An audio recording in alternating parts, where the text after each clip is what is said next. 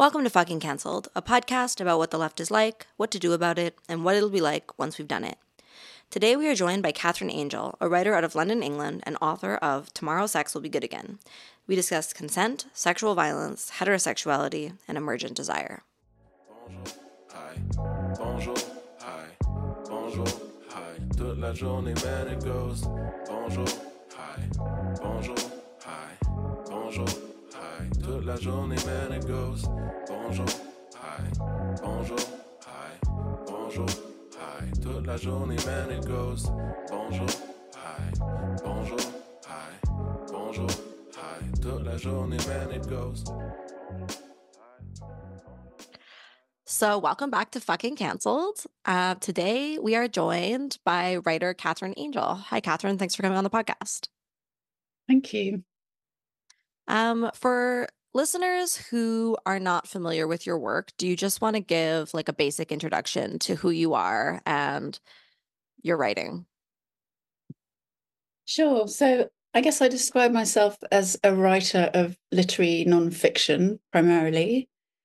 Um, I've written three books of uh, nonfiction broadly around sexuality, feminism, gender, psychoanalysis, that kind of area. And I also teach at university in London and I'm training in psycho- psychoanalysis. Amazing. Well, I'm really honored to have you on the podcast. Um, so today the interview is going to focus on your book, uh, "Tomorrow Sex Will Be Good Again." Um, when I was first introduced to your work, like I was writing about um, what I call the contractual model of consent. This like model of consent that is uh, defined as like verbal, enthusiastic, ongoing. Um, and as I was writing about this, your name kept coming up. People were recommending that I check out your book. So I did, and it definitely um, added to my thinking on this topic. So, this model of consent, where, you know, like yes means yes and no means no, and you're supposed to be checking in verbally and communicating verbally all throughout the process. How does this way of thinking about consent impact or shape the way that we understand sexual violence?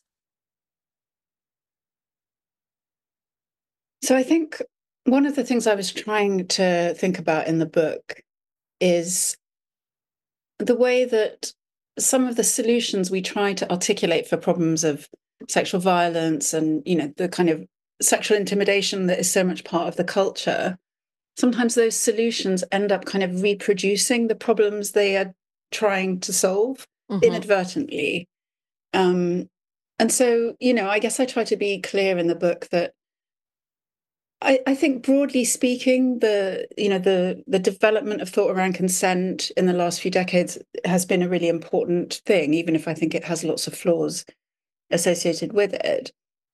But one of the really worrying things to me is the way that some of the language around consent ends up placing the onus yet again on women, usually. You know, if we're thinking about relationships and sexual relationships between men and women, sort of uh, for the moment, um, ends up placing the onus on women to sort of embody a certain type of personhood that ensures that they will not be um, subject to sexual violence.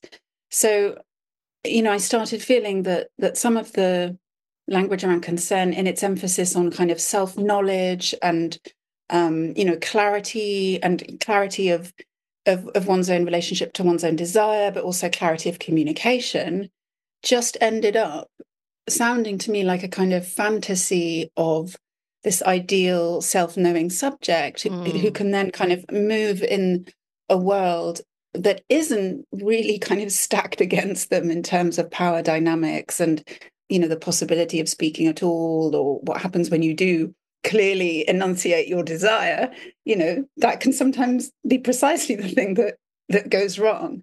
Mm-hmm. Um, so so I started to feel very alert to the way that that very well-meaning language around, you know, women kind of taking autonomy and and and, and knowing themselves could could really end up playing into dynamics whereby, you know, yet again, um, sexuality becomes a question of kind of risk management.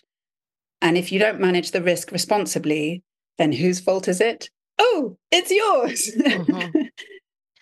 Yeah, I think this is such an important contribution. And I think this like uh, model of consent is like, yeah, it's well meaning. The intent is to um, have less sexual violence.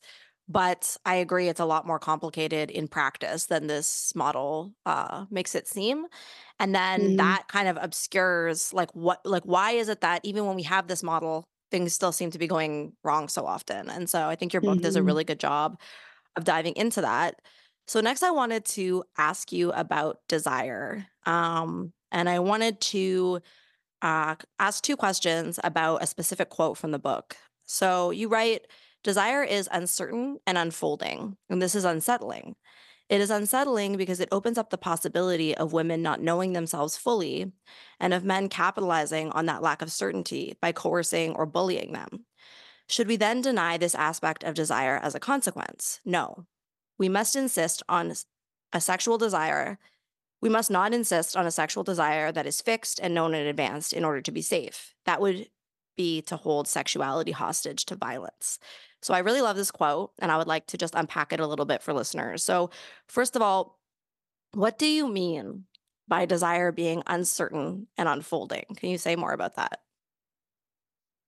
Sure. I guess I mean that, you know, again, in this kind of um, in a, in a lot of the cultural discourse around um, consent, you know, especially, and you know, I wrote this, I suppose, in the wake of Me Too, and and you know, noticing, you know, that uh, on the one hand, of course, this was really an important moment for people to re-articulate certain um, questions of sexual ethics. Um, but the thing that you know disturbed me um, was this sort of this thing that seemed to be so obvious to so many people writing and talking about this, and that really didn't seem obvious to me, which is that um, you can kind of just look inside yourself and find your desire. And then it's a question of sort of, you know, expressing that desire. And, you know, of course, that tons of people, you know, um, and and sort of consent educators and sex educators will acknowledge this, of course, that that there are risks in articulating desire, you know, mm-hmm. and that that um, you know that once, once you're out there in the world, kind of ne- negotiating your desire with the desire of the other, especially in a very misogynistic culture, that's not necessarily a straightforward thing. But in a way, it seemed to me like the step before that was almost something that was quite difficult for us to look at, which is the possibility that maybe we don't know exactly what it is that we want, and that one of the risky things, and in fact, one of the erotic things, and one mm. of the hmm. exciting things about sex is that you don't know what you're going to do. You don't know what you're going to want to do. You don't know what will emerge in you, not mm-hmm. just in general in your sexuality, you know, because I, I also think that it's not it's not the case that I mean, you know, I can't speak for anyone else, but I certainly know that it's not the case that I um can really adequately describe myself sexually. You know, I'm I'm this, I'm that, I like this, I like that. Mm-hmm. It it changes, you know, from mm-hmm. person to person, from context to context, from day to day. You know, there there, there is a kind of um, opacity to our sexuality that I think is very discomforting for a lot of really important attempts to address sexual um, violence and sexual kind of intimidation because you know as as i say in that quote that you just gave it is it is disturbing potentially to to to see ourselves as going into um, sexual situations that are that are inevitably fraught with um, anxiety and fear and the potential for violence because you know, sadly, the fact is we can't define violence out of the world. It, the the potential for violence is always there, but we, I think, we hold on, understandably, for a sense of safety to the idea that if we know something about ourselves, then we're safer. Mm. And you know that may sometimes be true, but it's no guarantee. First of all, that that the person you're with won't decide to commit violence against you anyway. There's there's absolutely no guarantee of that. And also, I think it's a sort of red herring. I think it um, it forecloses it forecloses not just a kind of erotic potential you know that's been an argument that's often been made that you know this kind of more mm. transactional model it takes the sexiness out of life and you know i maybe that's partly true but in a way that's not what concerns me so much it's more that i think if we're going to try and articulate a sexual ethics that is that is worthy of of who we are then i don't think we can start from a premise which is simply false namely the premise that um that we know what we want and and that if only we could know that and then be very clear about it and teach you know teach people mm-hmm. to respect other people's desires then we would be okay yeah because we will is... always be surprised by sexuality I think this is so important. And I think it's something that people know intuitively. And yet at the same time is like hard for people to grasp and understand when we're like talking about it explicitly. Um, mm-hmm. Because like just like we're social animals, right? And like being social animals, we when we're in a social engagement with another person, like what is coming out of that social engagement is not something that is like mapped and planned ahead as if we were like a computer program. You know, when when you have a conversation with someone for example, it's not like you sit down beforehand and say like these are the these are the topics that I want to cover in this conversation and we'll map it out first and then we'll do it. Like part of the interaction is that you don't know what's going to happen in the conversation because mm-hmm. something someone's going to say is going to spark something in you that you weren't expecting and then you're going to be talking about something you you had no idea you were going to be talking about, right? Mm-hmm. So with sexuality, I think it's similar to that where it's not like the desire just exists inside of us ahead of time the desire emerges through mm-hmm. the relationship as it's unfolding. And that's why, yeah. like, you know, you might you might be someone who likes a certain act or you generally know that in sex you like this type of act but you might not like it with a particular partner or like you said mm-hmm. you might not mm-hmm. like it on a particular day and so um yeah you're going to be surprised and the other thing that it makes mm-hmm. me think of is um esther perel's work on the erotic she talks about the erotic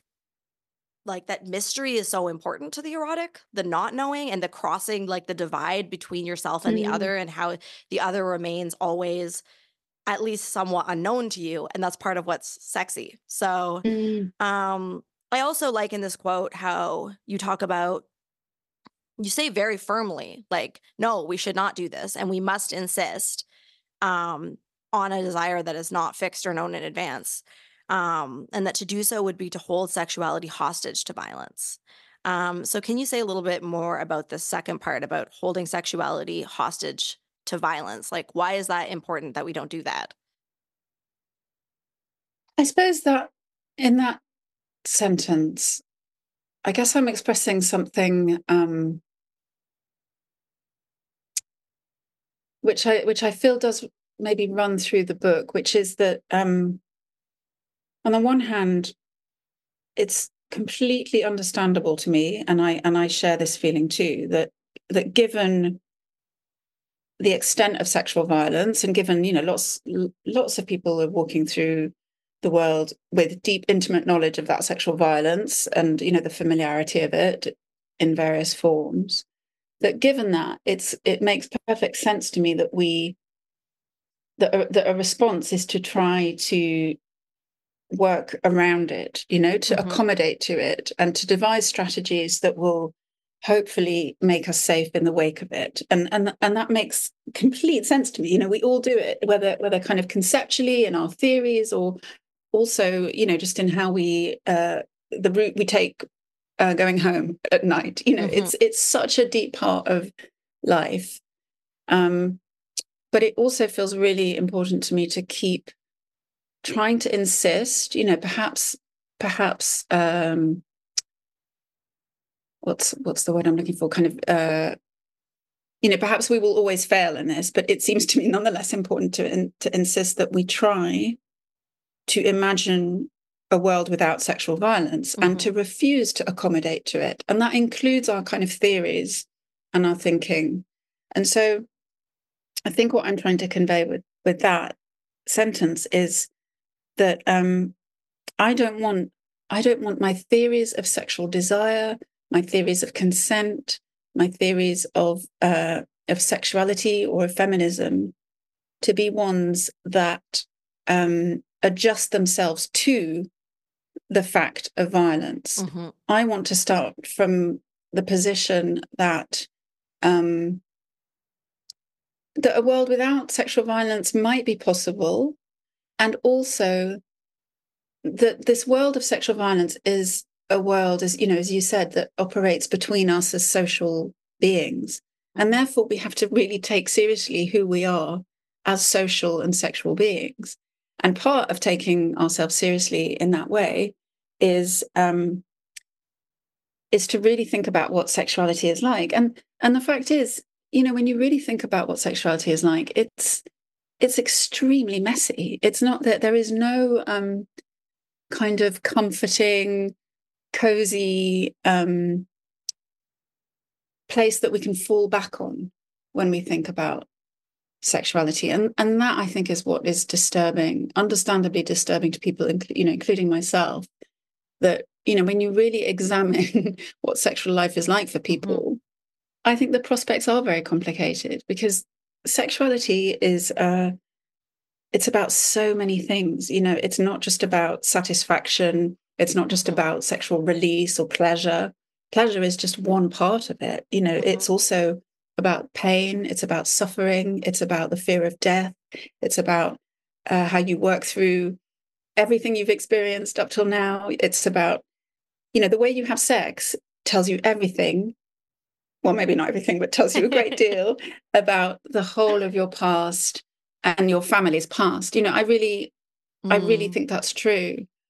And so we're grappling, you know, with a force that is unsteady, it's unpredictable, it's frightening, it is also quite often aggressive. And I think we just have to start from that place. You know, I I, I feel like I don't want my account of sexuality to be one that that tries to cover up that uncomfortable fact because mm. I am legitimately afraid of the pervasiveness of sexual violence. Mm-hmm. I think that you know the world is a pretty terrible place, but that telling the truth is the only hope we have in hell of getting anywhere with mm-hmm. anything. But that truth is is uncomfortable. Totally. So just to make this concrete a little bit for our listeners one of the things that comes to mind um you know in your discussion of this this straightforward known desire um are these sexual desire lists. So like in in the sex education that I have experienced over my time in like feminist and queer culture and world, like there's this um idea that you should make like a, a yes, no, maybe list. Right. So you you write out your sexual desires, like ahead of time. So you're not in a sexual context right now, but you just write out like these are the types of acts that are a yes for me, these are the type of types of acts that are a no for me, and these are the types of acts that are a maybe for me. And like I've come across this tool like many many times um in all sorts of like sex ed contexts and you know it was it's always been presented in a very straightforward way like there's no there's nothing confusing about this it's very straightforward and this is how you will you'll share this list with a potential partner or you'll you'll do these lists like with your your partner and you will discover what each other likes and then you'll use that as like a map going forward in your um in the sex that you have together. So first of all like i always found these lists like decidedly unerotic like right right away like i wasn't turned on by this because i was like what like i'm imagining like disembodied sex outside of mm-hmm. context mm-hmm. outside of relationship just floating with no no uh no attachment to it right um and secondly this way of relating to consent has actually led to more unwanted sex for me rather than less and i think that this is something that is you know what your book is actually like pulling out is that not only do we lose the erotic you know a lot of what is sexy by by relating to desire this way but it actually doesn't necessarily protect us from violence and in some mm-hmm. ways could increase the unwanted sex so like just just to like you know unpack this and what this looks like concretely is that like i've made these lists shared it with a partner and so now i've said kind of ahead of time that i'm consenting to this act and mm-hmm. now in the actual moment of sex for some reason I don't want to do this act. Like I'm not into mm-hmm. it even though I thought I would be in this context with this person. I'm not um I'm not actually turned on by it. but now it's on me to have to in the moment like Mhm. express that and say no to something that I had originally said yes to, which is like confusing and difficult. And I think built into this model is sort of the assumption that, of course, you can always change it, but they don't really tell you how to change it um, Mm, or how to bring up something that's now quite awkward because you had already, the person felt confident doing it because they thought it was okay. And now you're saying it's not. Um, so yeah, I'm just yeah. wondering if you've come across these lists as a tool of, of sex ed and, and what your thoughts are on them. Yeah, I mean, I think that it's it's so interesting because, you know, as you were speaking, I was thinking, okay, if if the list is is just a list of yes and no, then that I think is appalling because I think what's really important is the maybe, right? It's Yeah. it's the maybe that um, you know, that you don't know. You don't know in advance what what you're going to be okay with. Yeah. Um, but but yeah, you know, it, I was also thinking, but what about the things you've said yes to ahead of time that you then don't want to do? Um, and so it it doesn't surprise me that that that can be um, one of the experiences that comes out of that. You know, again, a very well-meaning Yeah. um, approach, one that also acknowledges that you know some things are are more fuzzy. You know, we don't know exactly. I may be open to this. I may not be. Um, so again, you know, a, a useful, important attempt to kind of address the problem, but one that I think yet again actually puts something out of view that's very important, which is the question of um, h- how do you kind of negotiate during sex, right? You know, sex is, um, you know, it's a very heightened experience. You sort of th- there are things that we lose in sex, one of which is, you know, the capacity to express ourselves as well Mhm. as we would like to, maybe, or, um, you know, it's a strange, it's a strange thing where, you know, ideally there's a kind of presence to sex, which is really one of the things that's kind of amazing about it. Um, but it, but it is also a kind of losing of ourselves and an absenting of ourselves, and so you know, how do we, in that setting, particularly then, given that there are always kind of power dynamics at play and, you know, imbalances of power and fear and anxiety on both sides, how do you then, in the moment, say to somebody, actually, I'm not, I'm not all right with that, or I don't, I don't want to do this. Can we do this instead? Um, and so, you know, one of the answers that that comes to us is like, let's make it clear beforehand, you know, because Right, wouldn't yeah. that be great? Yeah. It's it's so appealing as an idea. Um, but you know, I guess I also I mean, it's just very tricky. I honestly don't think I really have an answer to this because I do think one of the things that is exciting about sex and one of the reasons we go to sex, you know, one of the one of the reasons it's a place that can be so moving for us is precisely that. It's precisely that you just don't know. You don't know what you don't know how you're going to behave, you know, and it's such a kind of cliche that, you know, in sex you say and do all kinds of things, and then afterwards you're a bit like, oh, Jesus. Come on, don't tell anyone about that. You know, it's it's it's frightening. It's genuinely frightening because we are encountering the parts of ourselves that Mhm. that don't see the light of day usually. Um, and so, th- to me, there is something kind of a bit poignant about the attempt to kind of um, understand it before it before it happens, you know, and to sort of set the parameters. However, you know, on the other hand, of course we feel we have to do that because we live in a culture where you know women in particular are um you know treated as if um if they don't articulate very clearly what they will and won't do then they're fair game you know Mhm. you didn't say no you didn't fight back hard enough oh you never said oh i just assumed like oh but Yeah. you'd said that you were up for that you know the coercion the kind of the subtle and not so subtle forms of bullying are so pervasive um that that I that I'm not surprised that we resort to ways to manage that. But in a way, part of my response tends to be that my sexuality just doesn't operate like that. It doesn't operate according to these clear parameters that I can articulate and stick to in advance. But why do you, as this other person, want to use that against me? What mm-hmm. makes you want to use that fact potentially as a way to bully me? Why do you get pleasure out of eroding my perhaps admittedly unclear boundaries? Mm-hmm. You know, so so I don't want to have to be this crazily clear boundaried person who's like, I'll do this and this and this, and I won't do that. And okay, let's go. I don't want to be that because I want to be able to experience the the pleasure of that unpredictability.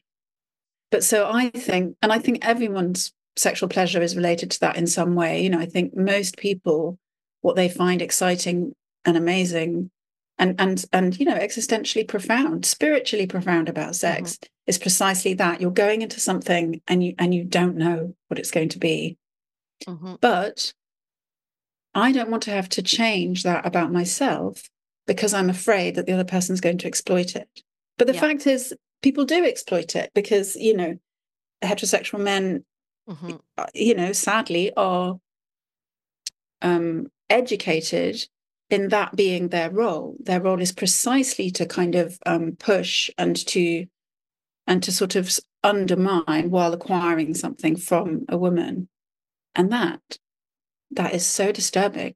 But I refuse to then adopt some vision of sexuality that I'm only adopting because I because I know that that's something I'm legitimately afraid of. Yeah, I think a really important point here, you know, and it's something that women who have sex with men really grapple with and struggle with is whether or not your partner is entering into this dynamic in good faith with a desire to know your experience, mm. with a desire to genuinely try to understand like what is feeling good for you and what you want and don't want. And I think with straight men, there are a lot of men who, like you were saying, who actively don't care and who are entering into a dynamic in which they are viewing sexuality as something that they are taking, something that they are getting from a woman, and they're not actually very like attuned to her pleasure or her boundaries. They're not really mm-hmm. trying. But there are a lot of other men who actually do want to try um, and may or may not have a certain level of skill with it, like how good they are, how good they are at actually being able to tell um, or mm-hmm. to communicate um, is is going to vary. But I do think that these are like two very distinct categories. Like whether um, a man is entering in in good faith with a sincere desire to mm. um, find out how she feels and what she wants mm. versus men who genuinely don't care and are not trying. And the hard thing is, is like, how do you tell the difference? Right. And I think that that's something mm. that a lot of women, especially early on in a dynamic, um, are really struggling with because you don't know. Um, and so I think that that is a place of skill building um, in mm. discernment. And it's not like any of these things, it's not 100%. Like you could think that you have one who genuinely wants to know and then find out, unfortunately, that you were wrong about that. So it's not like it 100% protects you. But when I'm talking to women, I mean, I'm bisexual, I do have sex with men too, but like, especially talking to straight women, I think that there's like a lack of awareness about this distinction and and actually like trying to tell if your partner, this person you're going to have sex with, and there are tells that happen in in a non-sexual context, you know? Like does he listen to you when you talk? Does he interrupt you all the time? Like is he curious about you in your not in non-sexual encounters, you know? So, anyway, I don't know if you have mm. any thoughts about that. Mm. Yeah, yeah, it's interesting. I think, I mean, I think that's a good way to frame it in terms of a sort of, you know, good faith interest in the other person. But I guess, I guess I also wonder if, um, you know, like if if if if we're going to take seriously the complexity of sexuality in, in men as well, in, in mm-hmm. straight men. I also wonder if there's an element of um, that those two people can coexist within one person, mm. And and that I think you know sexuality for men can be a very complicated and painful place um, where there might be conflicts between those things you know on the one hand wanting to be that person for a woman and also knowing that the culture kind of also yeah you know values it in some way like you know we're we're all against sexual harassment and sexual Right. violence and you know you, if you're going to be a good man uh, like you know have some kind of uh currency that that you need you need to understand that you know the old ways are not are not good enough anymore. Mhm. but the culture also really rewards a kind of bullying of women.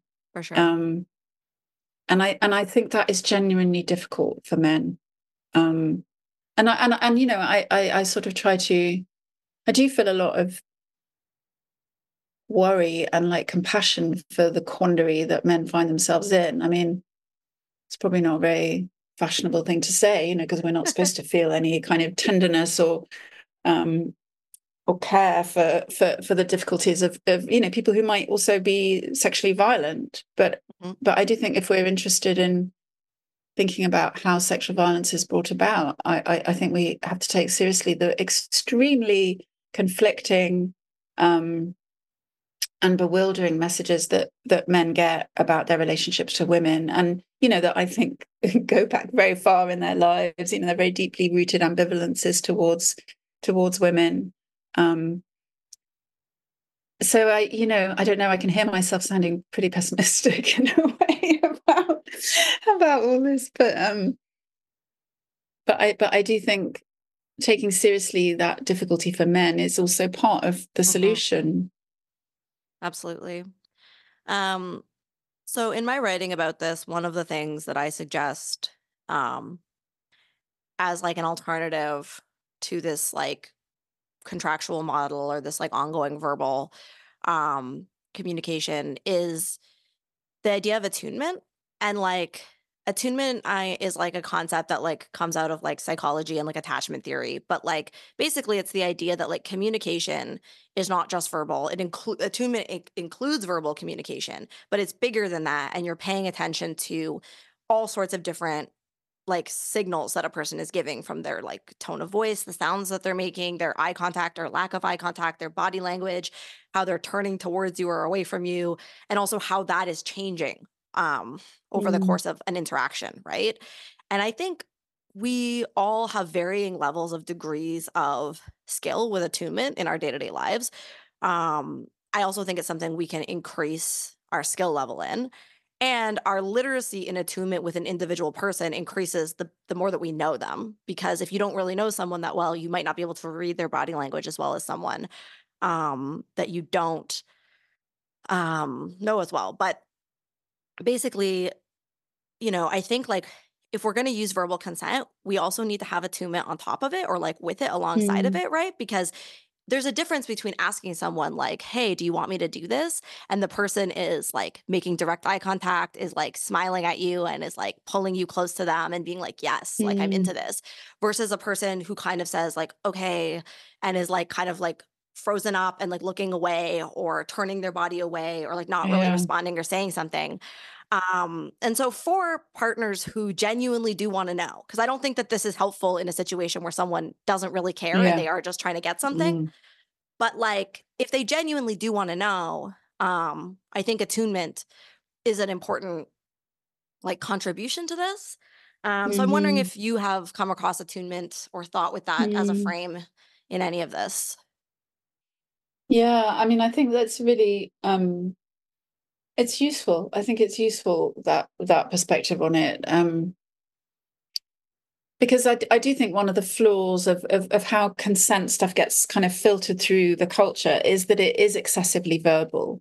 Like our Mhm. understanding of sexual dynamics and sexual kind of negotiations is um it's too often on on things that we're meant to say um about ourselves or asking the other person. Um and as you say that's just you know it's only one part of the picture. And also also you can say yes i'm into this. And every other signal is Yes. i'm not into this. Exactly. You know we've probably all been in that situation in some some form or other that you know something comes out of your mouth.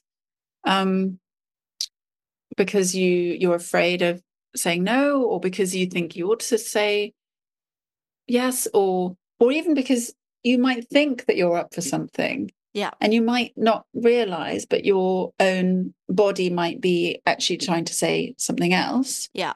Um so i think i think that it's absolutely one of the things that that you know we need to be kind of becoming more fluent in and encouraging also encouraging you know children to kind of learn about one another is is these these sorts of things i think where it gets tricky is that um you know it is this question about the relationship between what we say and what our bodies do because mm-hmm. as you know in the book i i write about this in relation to kind of this the the research the scientific research on arousal and mm-hmm. you know desire in men and women and and a lot of that research is i mean frankly pretty spurious but um you know what one of the things one of the ways in which um, research into the kind of physiological aspects mm-hmm. of um, arousal gets used is by incels and pickup artists and you know basically like rape apologists you know all over youtube um who right you know have these theories about the fact that you know a woman might say one thing but really her body is like screaming out for something else mm-hmm. and they you know they, they invoke um you know this idea of kind of physiological arousal you know wetness and lubrication as you know like a sign that, that a woman is really up for something so you know so so you can kind of increase the likelihood of her sexual arousal um, and she might be saying, Oh, no, I don't want to do that because of the sexual double standard. And she feels ashamed and can't say, I really, really want to do this. Um, but you know, you you just keep kind of gently persisting, and it'll all work out fine. You know, which is a, an excuse for bullying a woman into mm-hmm. sex. Mm-hmm. So mm-hmm. I, I think it's very complicated how we kind of see this relationship between what we say and and how our bodies um, react, because you know, on the one hand, the body the body does not give consent you know mm-hmm. you can you you can be physiologically up for it and ready for it you know because you're a mammal who's evolved in this yeah. way to you know that has organs that will protect themselves um, but you may not want sex um, and similarly the, you know the tricky thing again is that i think so many people have the experience of of thinking like i i did want that and i did say yes but actually i don't think i really did want that and that's where a lot of you know really fraught stuff happens where you consent to something and then you feel like shit afterwards. Mm-hmm. and you feel like actually there was something about that that was wrong. It felt degrading. It felt coercive. It felt eh, I, I you know i was saying yes for the wrong reasons. Mm. and and that's where i think you know it gets genuinely difficult between people because somebody can legitimately think they got consent. Yes. But the woman might it might still have been the worst night of her life, you know, and this doesn't just apply to women, of course. I'm sort of talking just yeah. broadly here. But, so I think, you know, again, the, the the the real problem is that our own desire is um it's not a given. It's yeah. not it's not a given. You know, you can consent to experiences that you co- that you come to regret and it's not always clear that it was assault or coercion. Mm-hmm. it's that it's that our own relationship to our sexuality and our relationship to others you know how we relate to others um, what feels possible to us in a moment to say or to do is really not um, it's not straightforward. And that is what muddies the waters and leads to such a kind of contested arena of you know recrimination um, totally. Yeah, it's it's complicated and there's a lot of layers to it. I think again, like I do go back to this like good faith versus not good faith thing because I think any of these guys, these incels or um, you know, pickup artist types, like right from their very beginning, right from their their initial standpoint, they're in bad faith because they are viewing sex as something that they take, as something that they feel entitled to, as something that they're trying to get, as opposed to you know, something that might unfold from a dynamic of curiosity and like um, Mhm. presence with another person, another human being, you know? I think Mhm. that there's always this inherent risk even when when both people are trying their best to communicate in good faith, there's always the risk that something does not get communicated properly, Yeah. that the knowledge wasn't there for for the person who was saying yes and even communicating yes in body language. Um, and and afterwards something still feels wrong. Like I think that there's no way to get rid of that risk entirely Mhm. which is kind of just something we have to accept about sex. But I do think there's a Mhm. lot of ways to reduce it through like good faith attempts Yeah. At trying to know the other person's experience, which is a really different intent than like Mm. just trying to have sex or trying to, like, if you're really attuned to someone and you're very curious about what they want and how that might overlap with what you want, that could look a lot of ways that don't even fall under what we would normally consider sex. Um, Mhm. and so I guess that kind of brings me to my next question, um, or the next kind of theme I wanted to talk about, which has to do with heterosexuality. So your book very specifically is about heterosexuality. It's about it's about dynamics within heteronormativity between men and women. Um, and a lot of my work is like I t- I have this interesting frame because I'm bisexual, and so part of my life is in that world, and then part of my life is in queer world. Um, and one of the things that I I joke about with straight people is uh, like in queer world, because in in straight world, the idea that like men initiate and women either allow or don't allow is like a built-in part of like gender roles, right? And like that is like part of what your book is talking about is that this idea of asking and receiving consent is like kind of implicitly imagining that it's the man who is asking and initiating and is the woman who is who has the burden of knowledge about her desire and who has to either say no or yes, allow or don't allow. Um and that kind of goes without saying in like the heterosexual imaginary of sex is that men are the actors women are the passive recipients. And Mhm. in queer world, we use the words top and bottom to refer to these types of roles because gender is not obviously going to be the thing that's going to do it because the people have the same gender. So it's you know, there's I'm not saying this is like a perfect model either. Like it has its own issues and sometimes this like the heteronormative baggage should be carried over into the roles of tops and bottoms. But at least there's a more intentionality and awareness that you're taking on this role. Um and so Mhm. yeah, I've I've written an article and often joked that like in straight world like men and women don't even know that they're tops and bottoms and they're just kind of unconsciously acting out these roles um, through heteronormativity.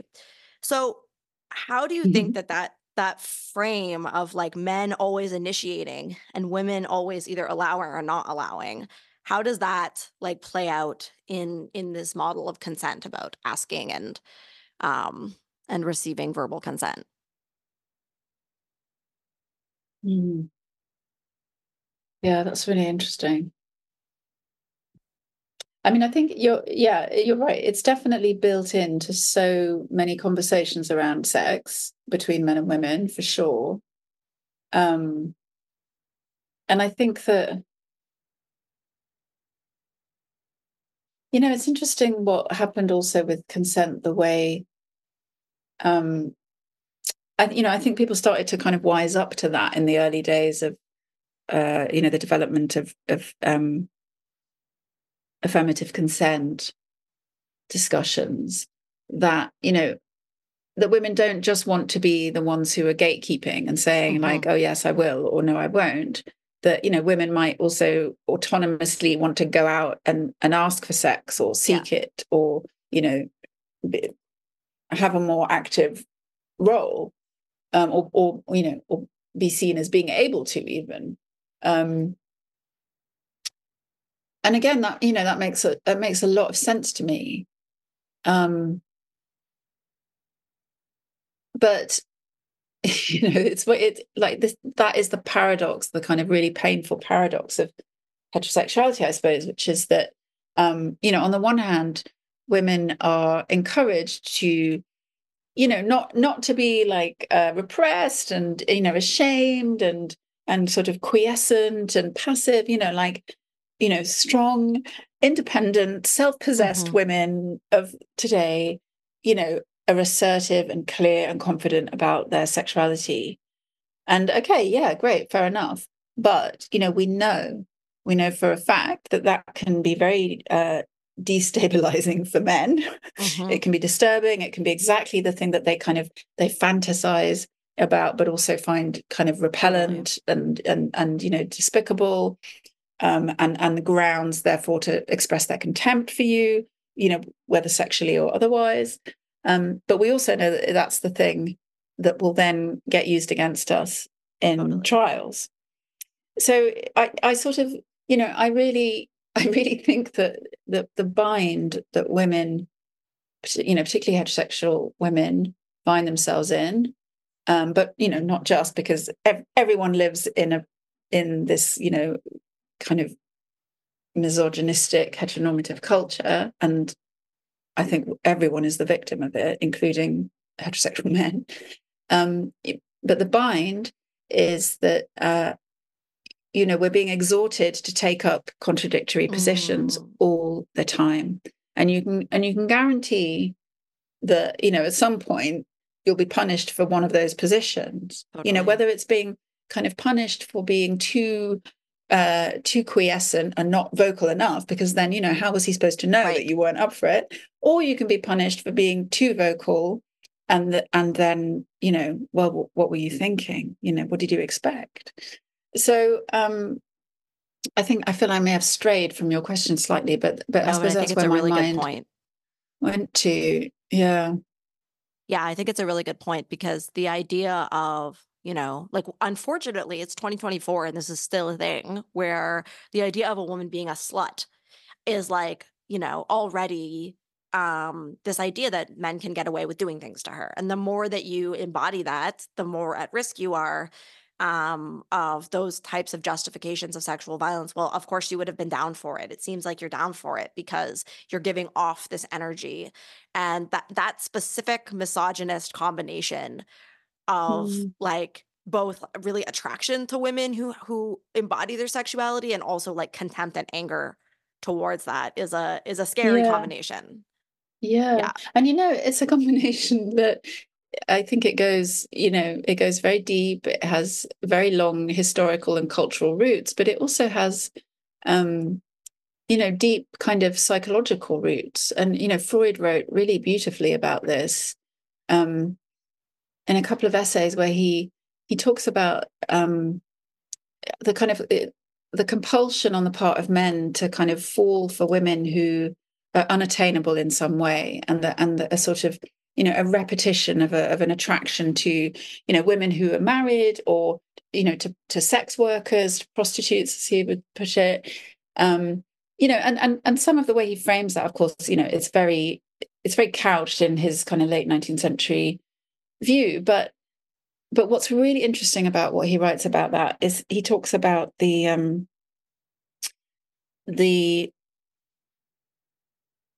there's some amazing sentence to the effect that when there's a series when you see a series of something it's a clue that there is one there is one figure that those that series stands in for. And you know of course for him it's the mother.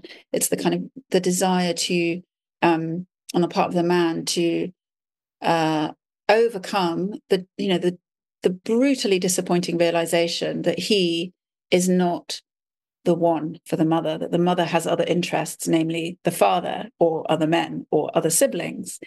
Um, and he talks about how for men there can be this uh, this kind of inextricable link between desire and the desire for revenge and I think about that all the time because I think about, you know, one one view you can take on a misogynistic culture is that is that view, is the view that there is something unbearable for, you know, for all of us, we're all children.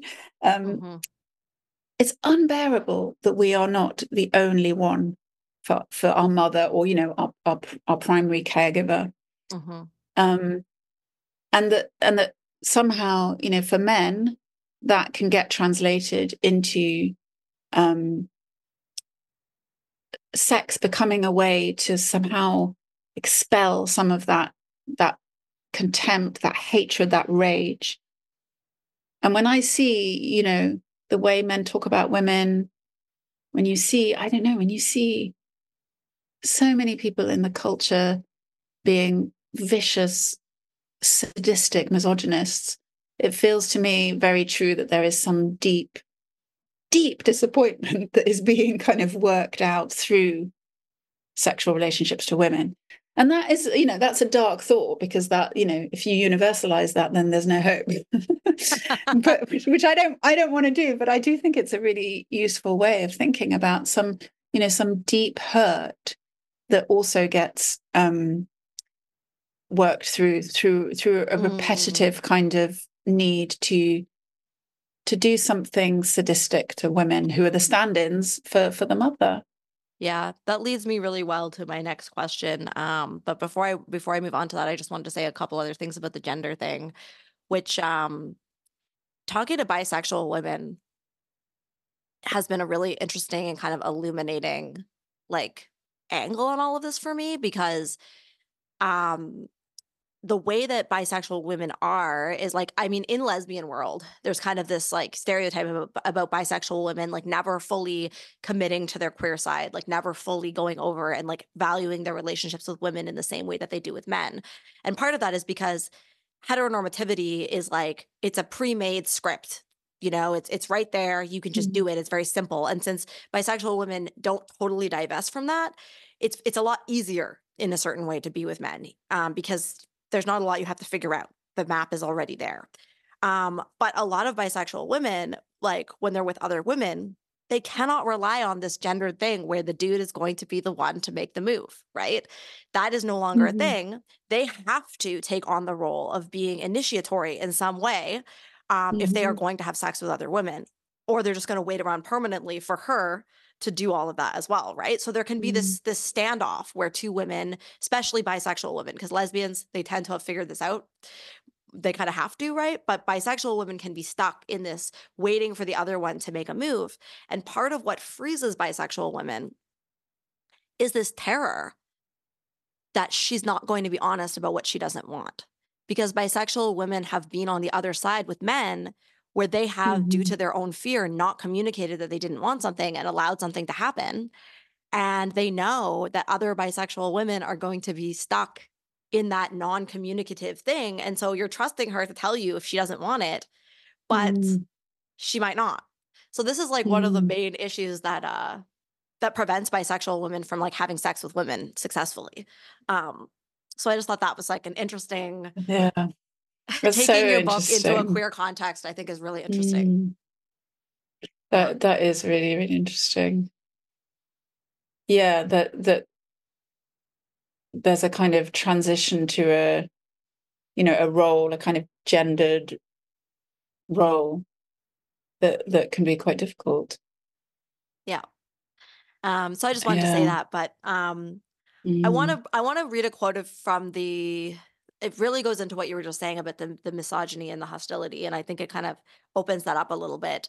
It's kind of a long quote, but I'm obsessed with this quote. So I'm just going to read it for the audience. Sure. Um, the hostile tropes often found in pornography take this bitch, you fucking love it bitch, express, to be sure, an idea that women shouldn't desire sex, that if she does love it, one can feel contempt for her. But they also work to turn the tables, to deny and displace vulnerability the vulnerability men experience in feeling desire for a woman. It's a response that wants to punish the feeling of desire for opening up a chasm in the facade of mastery, and that relocates in the woman the troublesome feeling of men's own desire. I don't want, you want. Heterosexual men get to work out here the aggression they feel towards their own weakness, towards their own vulnerability to desire. And this may be why desire, a troubling symbol for the loss of control, gets refigured so insistently as the triumph over a woman, as denigration of her, as humiliation of her.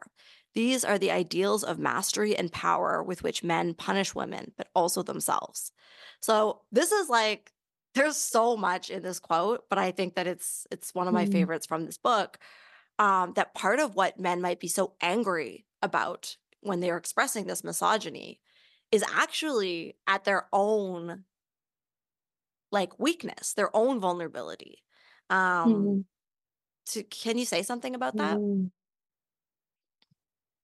Yeah, it's interesting hearing you read that back to me. I hadn't I hadn't thought about that bit for a while, but um, yeah, I guess I, I still I still believe it. I still agree with myself. Um, I do think that there is something really interesting going on there. I guess you know it's classic sort of projection. It's it's projecting outward something that is intolerable in oneself, um, namely a feeling of need. You know, a feeling Mm, of of of just just how desperately um, men can want and need sex. You know, to to feel okay, to feel uh, to feel like they're men, to feel like they have value and currency in the culture, to feel that they're performing and succeeding and striding forwards, um, and you know, acquiring various things.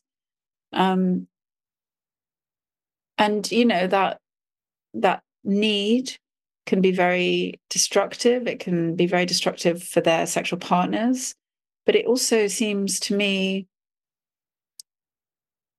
sort of tyrannical, you know, a, a, a tyrannical thing to experience in in a lot of ways, and perhaps tyrannical only if it if it can't be quite seen for what it is. Because I think that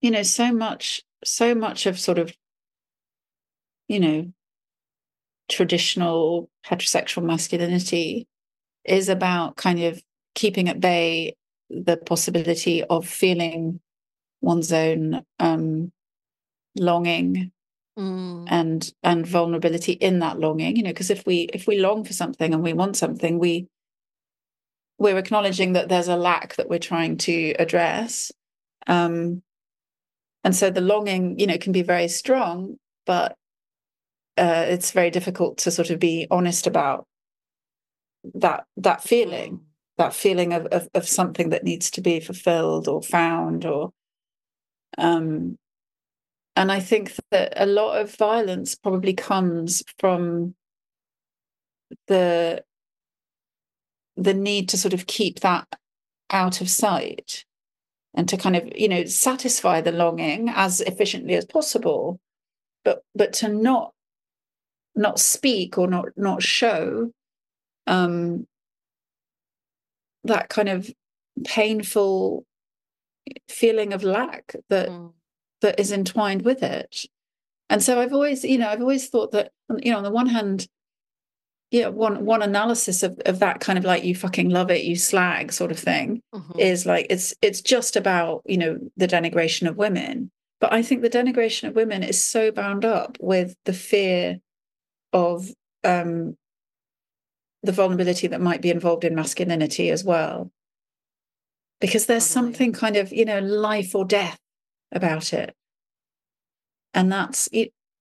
I, I do think that that must be genuinely um painful you know to, to want something so much and also for that want to be something that cannot be acknowledged as as something that might need eh, tenderness or that or Mm, that might lead to intense anxiety.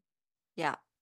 Yeah, I, I often think about like, you know, as I was just saying about the bisexual thing, you know, being put in the role through my through my experience with women, being put in the role of being expected to be the one who takes on the responsibility for being the one who acts, who initiates, who does. I found it stressful, you know? I found it Mm, stressful. I found it overwhelming. Um, I found it mm, very like it's a lot of pressure, you know? And um, it really gave me a different insight into men's experience because I think that that to always through through heteronormativity and gender roles to always be expected to be the one who acts, who does, who initiates, who is the dominant one. It it really like all of our humanity is more complex than that and therefore all of our desire is more complex than that. And like some of the conversations i've had with men who are like unpacking this stuff um men have told me that in their relationships with women in, in sex they often don't get touched like all over their mm, bodies like in a sensual way. Mm, the the sexuality is often focused on like the cock the penis like and on the idea that like men are you know supposed to be very like d- dominant, aggressive, active, taking, and they don't often get touched in this like Mhm. more full-bodied like sensual way that that women I think we get more of. Um and I can imagine that that is like painful and that there could be Mhm. longing there for, you know, a recognition of their sexuality that is like, you know, coded as more feminine. Um and to Mm. to to never really get that but to want it and then to ha- to have women fully like holding that in the culture I can see also how that might play out in a sense of anger Mm. towards women and contempt for the part of themselves that is that has that sexuality that is coded as more feminine. Yeah. Yeah, and then because, you know, that that aspect of sexuality, the um you know, the the part of what we want when we want sex is to be seen and to be Mhm. loved and to be to be held, to be acknowledged, you know, in in all our sort of messiness.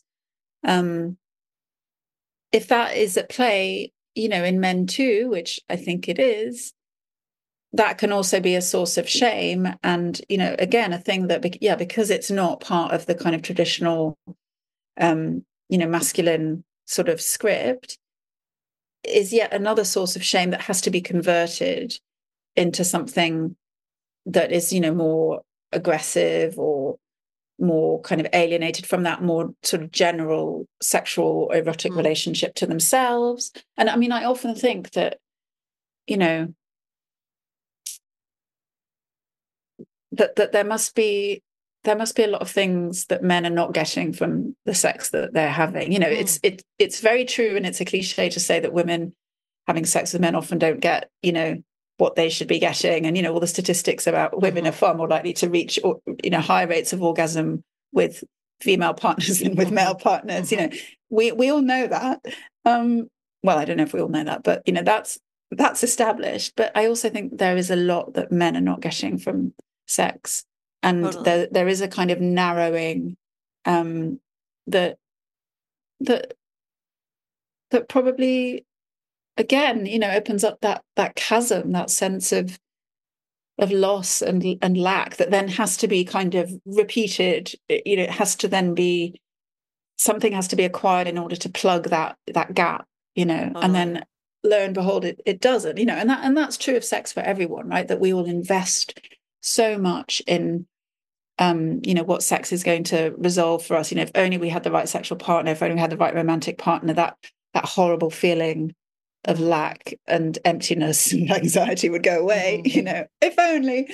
Um and it, and it doesn't you know there, there's something more at stake that that sex can't resolve for us. Um but i i do sometimes think that um um, it, it can be really really painful for men not least because that isn't also how we talk about male sexuality. You know we're very focused on the aggression the the Mhm. coercion the violence and and of course we have to be focused on that because it's Yep. everywhere. But but what are men trying to get from sex? What what do they want from it? What what kind of visions for their erotic life might they have and not not not have available to them? Yeah, and like when you were talking about, you know, like the little boy and the boy's relationship to the mother, like, you know, when when when boys are very young, when they're when they're babies, like they get to be touched and held in this more full-bodied way where they're seen as, you know, a baby, like a full person, not as a man, you know? And part of the socialization of men is, yeah, this like this hardening from from vulnerability and from softness and from like the fullness of of, of humanity that includes um an openness to being hurt and like an openness to to longing and Mm. to yeah i think there's something there that that is like a big loss and when we talk about i mean it's really true women don't really have orgasms with their male partners very often or as often as they should you know like that's a big problem but also when we're talking about the success of sex like if sex is successful the focus on orgasm um as the thing that Mm. that determines whether or not sex was successful is also such a narrow way of thinking about sex. yeah And so it's like, you know, men might be getting lots of orgasms, but what are they also not getting in terms of full body touch, sensuality, um, being able to be soft, being able to receive these types of things, which are also human desires. Yeah.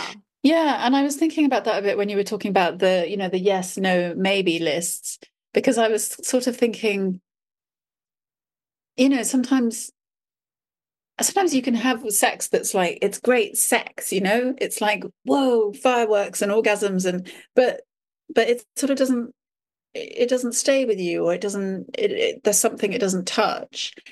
But also you know maybe your most erotic experience could be like just lying next to somebody oh, totally. and like and listening to one another's breathing you know or just looking at each other or or, or just holding one you know it's so many things sex is yeah. so many things and we Absolutely. and we can't predict exactly what it is that we need and want and what we're going to get but but surely widening our sense of what counts as erotic yes. for men for men and women for you know for yes. everyone i think it's surely going to touch that that part of us that um that longs that is that is just mm. the part of you that longs Absolutely. and and that wants to have that longing met you know not necessarily mm. satisfied but but encountered mm.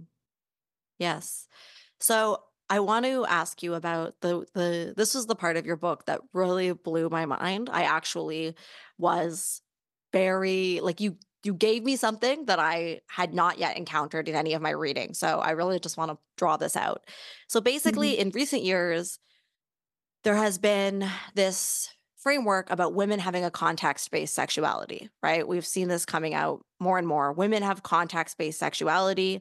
Um, and when I first encountered this, I found it to be a welcome relief because I had felt a lot of the sex positive feminism that I had been encountering prior to this um, intervention about context was basically you know, expecting me to have a sexuality, quote, like men's, in the sense that I was supposed to just be down immediately, like ready to have sex, um, you know, into like pornography or like into like visual representations of sex and just like really able to access my sexuality immediately. Um, and I did not relate to that. Like trying to have a sexuality like that did not work for me. Um, I was not turned on by like disembodied images of sex, and I really needed context. So when I started to read about women having a context-based sexuality, I was like, oh my god, like yes, this is this is really real. Um, and it did start to lead me to this place that was like uncomfortably bioessentialist, you know, because I was like, well, I don't know how to explain this, but it seems to be true that women um, have slower arousal. Um, it takes us longer to get turned on, and we need a lot of context. Whereas men um, tend to be way more ready to go, have a way quicker time accessing their arousal, and they don't need a lot of context. And then one of the things that really like kind of was a nail in the coffin of this way of thinking for me was my relationships to trans men in my life who I watched them go through this transition in their sexuality where they went from having a more context based sexuality to having a less context based sexuality and having a more like traditionally male sexuality of um spontaneous arousal. And so I was like, is it the testosterone? Like, is that what this is? You know? And so mm-hmm. I started to kind of believe that it was the testosterone, which I was like a bit weirded out by because I was like, this is very bioessentialist of me, but like, is that what it is? But your your book offers such an important intervention into this conversation, which I have never heard anybody else say. So thank you. Um, but basically, you argue that men also have a context based sexuality. but that what's going on is that the context that they are entering into is one that is already conducive to arousal. And so this happens mm-hmm. in like two ways. I, I to just to paraphrase your work back to you. Like one is is like there's there's a part of context that has to do with sort of like putting on the brakes of sexuality. Like are there things that are slowing down arousal? And one of those would obviously be fear. Like if you have fear of sexual assault if you have fear of horrible things happening it's going to be harder for you to get turned on and relax because you don't feel safe. And so in a in a culture where women are constantly navigating the threat of sexual violence this obviously acts as a brake on our ability to access our arousal and then, secondly, you know, we live in a culture that is constantly catering to men's fantasies, men's desires. Like the entire industry of like pornography and like sex work and like even just like mainstream media's representations of sexuality are very often oriented towards men and towards what men want. Um, And so, yeah, I just wanted to give you the Mm. opportunity to talk a little bit about this because I've honestly never heard anybody else say this. And I think it's one of the most Mhm. important contributions that this book makes. Mm, I'm glad. Thank you.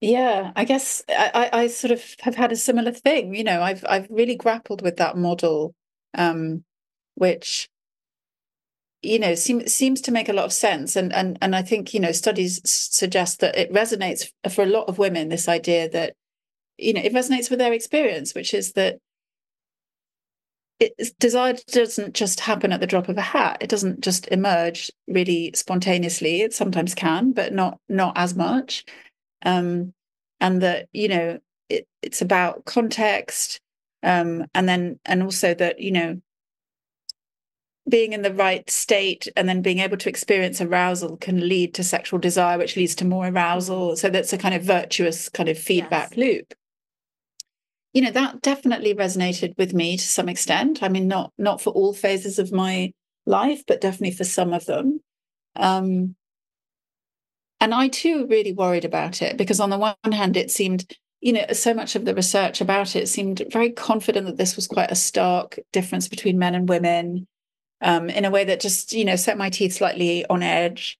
Um, but but also that it sort of seemed to um, kind of reify, you know, actually quite a traditional picture of Mhm. women again as you know the ones who need to be sort of talked into sex Yes. like that your that your desire can emerge you know you're you're a woman you don't have lust you Right. don't just wake up and think i need to have some sex you're you're a woman you need silk sheets and flowers and you know Right. which which also sort of put my teeth on edge so you know i'm being a, a bit facetious about it but you you know it it does sort of it, it maps onto certain models of the difference between men and women sexually and and socially that I find very very problematic. Um, so I so I've had the the a similar kind of trajectory with it, but it really sort of began to feel to me that there was something really important in this notion of context. You know, because the fact is people live in very different social worlds, and you know, it, and it's interesting that you raise um, the question of of trans men because, of course, you know, for trans people, they're encountering a social reality that is vastly different from mine. I mean, you know, similar in some ways and, and vastly different in others. And and I, you know, I think there's lots of interesting work to be done on the relationship between sexual experience and that kind of social experience of transitioning and then, you know, inhabiting a world where you might be vulnerable to very particular kinds of risks and dangers to do with um, you know, with with transitioning. Um, or just you know living in a sort of non-normative way. So it's it's such a minefield i think this this question about what kinds of sexual desire people experience.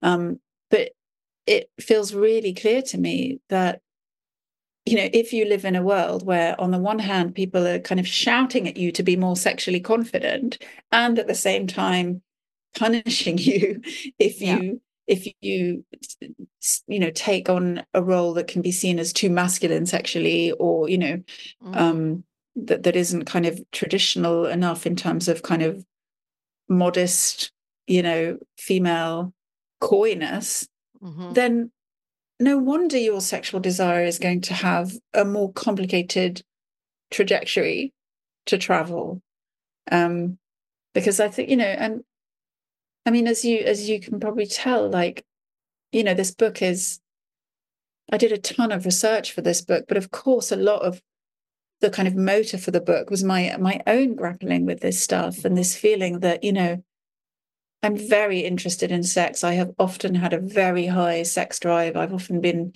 you know felt really compelled by sex and also you know found it very painful and Mhm. and and problematic and finding it very puzzling um and and knowing that you know in some ways my sexual desire could could really be seen on that kind of more masculine model of like just just up for it and and it, and it can happen very quickly. And then at, at other moments it can feel like something that is inaccessible to me and that that I can be experiencing my life in such a way that I can't even remember what it's like to feel desire and to be able to inhabit that more open and and, and frightening and vulnerable place.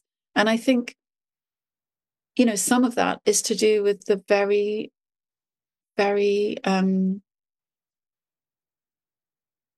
bewildering context that we live in as as women. Mm-hmm. Yeah, I actually threw your book across the room when you said this in a positive way. but I was like, really, really, really like I was like, that's the piece. That's the missing piece. In everything I've been reading about this, this is the piece. And I think it's such an important contribution. I think like you know, there's lots of good stuff in that book, but that alone is like a reason why, you know, mm. for the listeners, read this book because, you know, I think it's all well and good, you know, the stuff that we're talking about, about, you know, context as an important part of arousal for a lot of women. And, you know, I think that's a necessary contribution, but it does risk this, this kind of just like reiterating these like sexist yeah.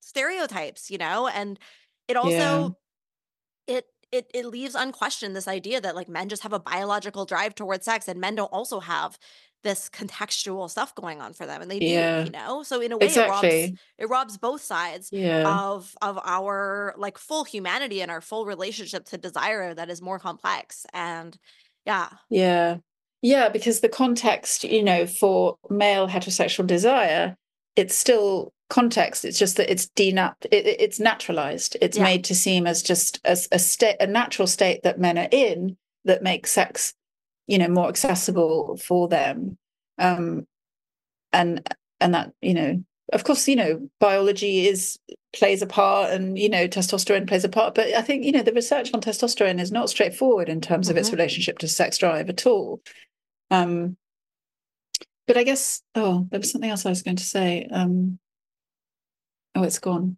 Maybe it'll come back. Yeah, but I think it's uh, you know, you talk about men having sex for reasons, you know, and like the idea that you know, sex is always just this like physical release and that's that's why men want to have sex is just to get off for pleasure. Um, and for women, sex is this complicated, like multi layered, full of feelings, full of context, full of like relational stuff is also just reiterating these gender roles in this horrible way that I'm yeah. also like, you know, women also enjoy getting off. Women also enjoy pleasure and release. Men also enjoy sensuality. Men also enjoy like relational context and and like we're we're denying this on on both sides. It, it robs us both. So yeah, such a yeah, that's incredible. Right. Yeah. Oh, I'm so glad. Yeah, because that yeah, that was the other thing that that the language you know that some of these researchers use is about women's interest in sex and their motivation for sex mm-hmm. and that you know we apparently you know we have sex for reasons other than sex it's to do with stability and closeness and you know and, and it's usually explained in kind of evolutionary terms in terms of you know finding a partner who's going to stick around and help us raise our young sort of thing right. um, but yeah i guess one of the things i wanted to say was men also have interests in sex and motivations for sex, in, not least of which is the tremendous kind of social um, affirmation mm-hmm. of their masculinity that comes through their performance of sexuality. So, you know, it, it's about also trying to to denaturalize male heterosexuality instead of falling back into these positions that I think are also politically quite dangerous, which is mm-hmm. to say, like, oh, well, you know, male sexuality is just innately aggressive you know and we ha- we have to find a way to put the brakes on men's innate kind of aggression towards us. And you know it's difficult because we as women you know essentially we want uh you know a nice loving husband who will raise our children you know it, that can't be the solution. It, no. it, it can't be. We can't naturalize this this quandary for ourselves. We have to try to find ways out of it. But the the other thing i wanted to mention was that you know, when you were describing this part of the book that resonated so much with you, I was thinking about the the opening of the book and this the scene with girl X and the video mm-hmm. of her with the porn actor James Deen. And I think that's partly why it spoke to me so much, that video, because her ambivalence, it's so clear. You know, she she wants to have sex with this like world famous porn actor. She's like, you know, she's she's found a way to make this happen. She arrives at his apartment. Like she has got some real sexual desire and mm-hmm. curiosity mm-hmm. and risk taking. It's a very risky thing to do. It, it's such a such a risk for her life, I think, mm-hmm. to do that. Um, so she wants it, you know, she wants that thrill, she wants that excitement. And she also can't get her head around what she's doing. And she is afraid and anxious and she kind of wants to and then she doesn't. And and and it felt, you know, now when I look back at that book, it's so clear to me when I write about her, I'm sort of writing about myself. You know, clearly I really mm. identified mm-hmm. with that mm-hmm. ambivalence. And and and I know I'm not alone in that because so many women feel sexually alive and curious and, and eager and also very afraid. Yes. And that's such a difficult position to inhabit. Totally. Yeah, and I think there's a lot there. And I also think, you know, like thinking about the quote um, about men like disavowing their own vulnerability and putting it onto women um, and acting that out through sex, through through dominance and aggression, and um, I also think about men's ambivalence towards sex and mm. how like the expectation that men must always have sex in this role. And you know, just like as I was saying about being like queer and having like kind of gone onto the other side and and and taken on that role myself, like I can just see how it's it's so limiting, you know? And but, but this is like it's almost like taboo for men to like admit that they don't necessarily want to always have sex mm-hmm. in that way. And I think in mm-hmm. our like liberation as we've started to be like for example, like the concept of you know, um, basically sex that is most likely to make women reach orgasm is for some reason called foreplay. It's like absurd, you know? And like if I have sex with like a woman, that's called sex. But if I have that exact same sex with a man, it's called foreplay. It's like absolutely absurd, you know? Absolutely absurd. Um, yeah. but you know, and so we've started through feminism to have some language about how women need to be liberated from this like very narrow, you know, understanding of like vaginal penetration is the real sex and, and everything like that. Mm. But I also think men need to be liberated from that. Like that's not the mm. only kind of mm. sex that men want to be having. That's not the only kind of touch that men want to be having. But I think that that's very like repressed, you know? Um, yeah and the ambivalence that men might feel about wanting to perform that role i don't think we're there yet to really like um to give men the space to admit that because it's immediately mm. seen as emasculating. So, yeah, I mm. think that that contribution of really understanding that con- context and and multiple reasons for wanting or not wanting sex is very real for both men and for women. Yeah. Um, yeah. Yeah. Um so yeah, thank you so much for this interview. Um I love the book. I really I encourage everybody to go out and and and read it you're like I I see you as a philosopher. Like you're you write in a way that is very like you're taking things that people sort of just take for granted and aren't really asking questions about and then you're opening it up on like a very deep level to like really look at the pieces of our day-to-day experiences that you know what is really going on there. So I think it's really worth the mm-hmm. read. Um do you want to just let the listeners know a little bit about what you're working on now, um, your next projects, and also where they can find out more um, about your work? Sure. So I'm working on um, on a book called Poor Freud, and it's about psychoanalysis and women, I guess, broadly speaking. I don't really know what it's going to be like. I never quite know what what I'm doing until it's done.